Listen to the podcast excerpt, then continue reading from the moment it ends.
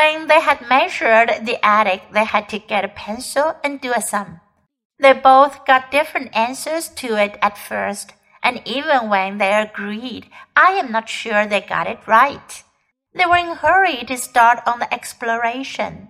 We mustn't make a sound, said Polly as they climbed in again behind the cistern, because it was such an important occasion they took a candle each.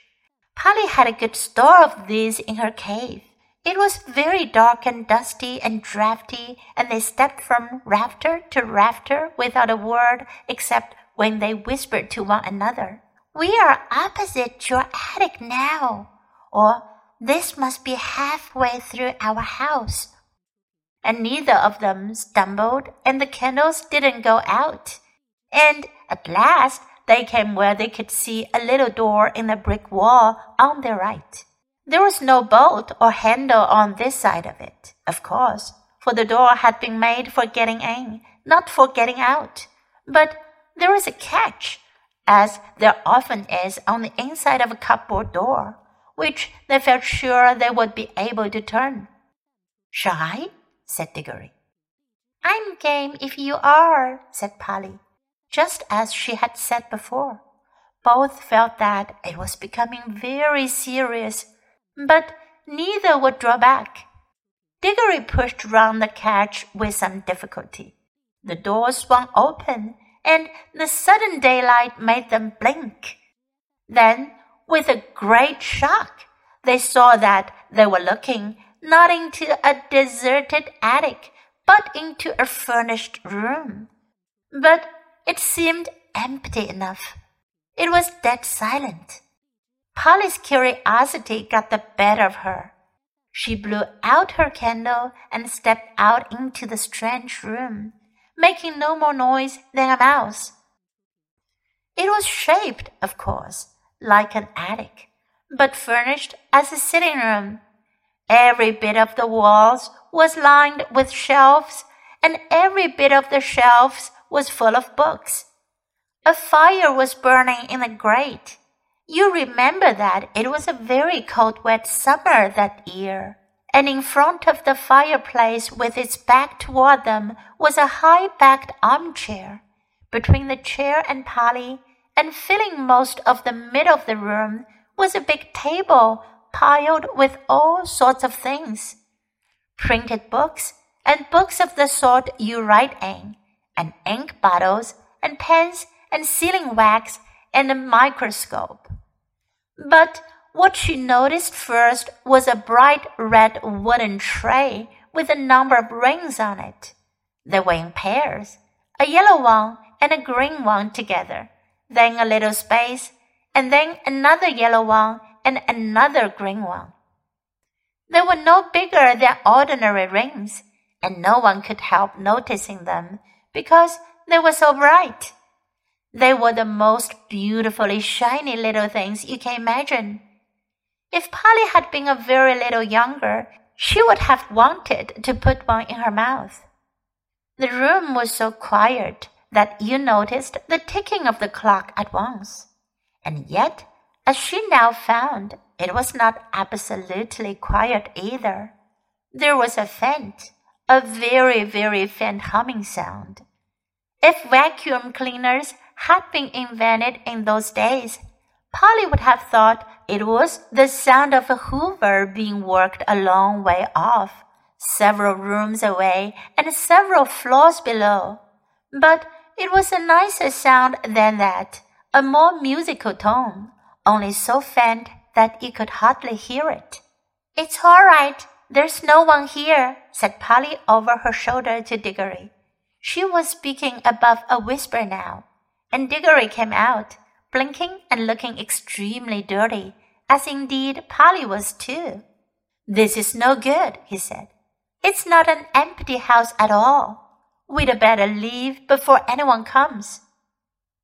What do you think those are? said Polly, pointing at the colored rings. Oh, come on, said Diggory. The sooner. He never finished what he was going to say, for at that moment something happened. The high backed chair in front of the fire moved suddenly, and there rose up out of it, like a pantomime demon coming up out of a trapdoor, the alarming form of Uncle Andrew. They were not in the empty house at all. They were in Diggory's house and in the forbidden study. Both children said, Oh, oh, oh, and realized their terrible mistake. They felt they ought to have known all along that they hadn't gone nearly far enough. Uncle Andrew was tall and very thin. He had a long, clean shaven face with a sharply pointed nose and extremely bright eyes and a great tousled mop of gray hair. Diggory was quite speechless, for Uncle Andrew looked a thousand times more alarming than he had ever looked before. Polly was not so frightened yet, but she soon was. For the very first thing Uncle Andrew did was to walk across to the door of the room, shut it, and turn the key in the lock. Then he turned round, fixed the children with his bright eyes, and smiled, showing all his teeth. There, he said, now my fool of a sister can't get at you. It was dreadfully unlike anything a grown up would be expected to do. Polly's heart came into her mouth, and she and Diggory started backing toward the little door they had coming by. Uncle Andrew was too quick for them. He got behind them and shut that door too, and stood in front of it. Then he rubbed his hands and made his knuckles crack. He had very long, beautifully white fingers. I am delighted to see you, he said. Two children are just what I wanted. Please, Mr. Ketterly, said Polly. It's nearly my dinner time, and I've got to go home. Will you let us out, please? Not just yet, said Uncle Andrew. This is too good an opportunity to miss. I wanted two children. You see, I'm in the middle of a great experiment. I've tried it on a guinea pig and it seemed to work. But then a guinea pig can't tell you anything, and you can't explain to it how to come back. Look here, Uncle Andrew, said Diggory. It really is dinner time, and they'll be looking for us in a moment. You must let us out. Must? said Uncle Andrew.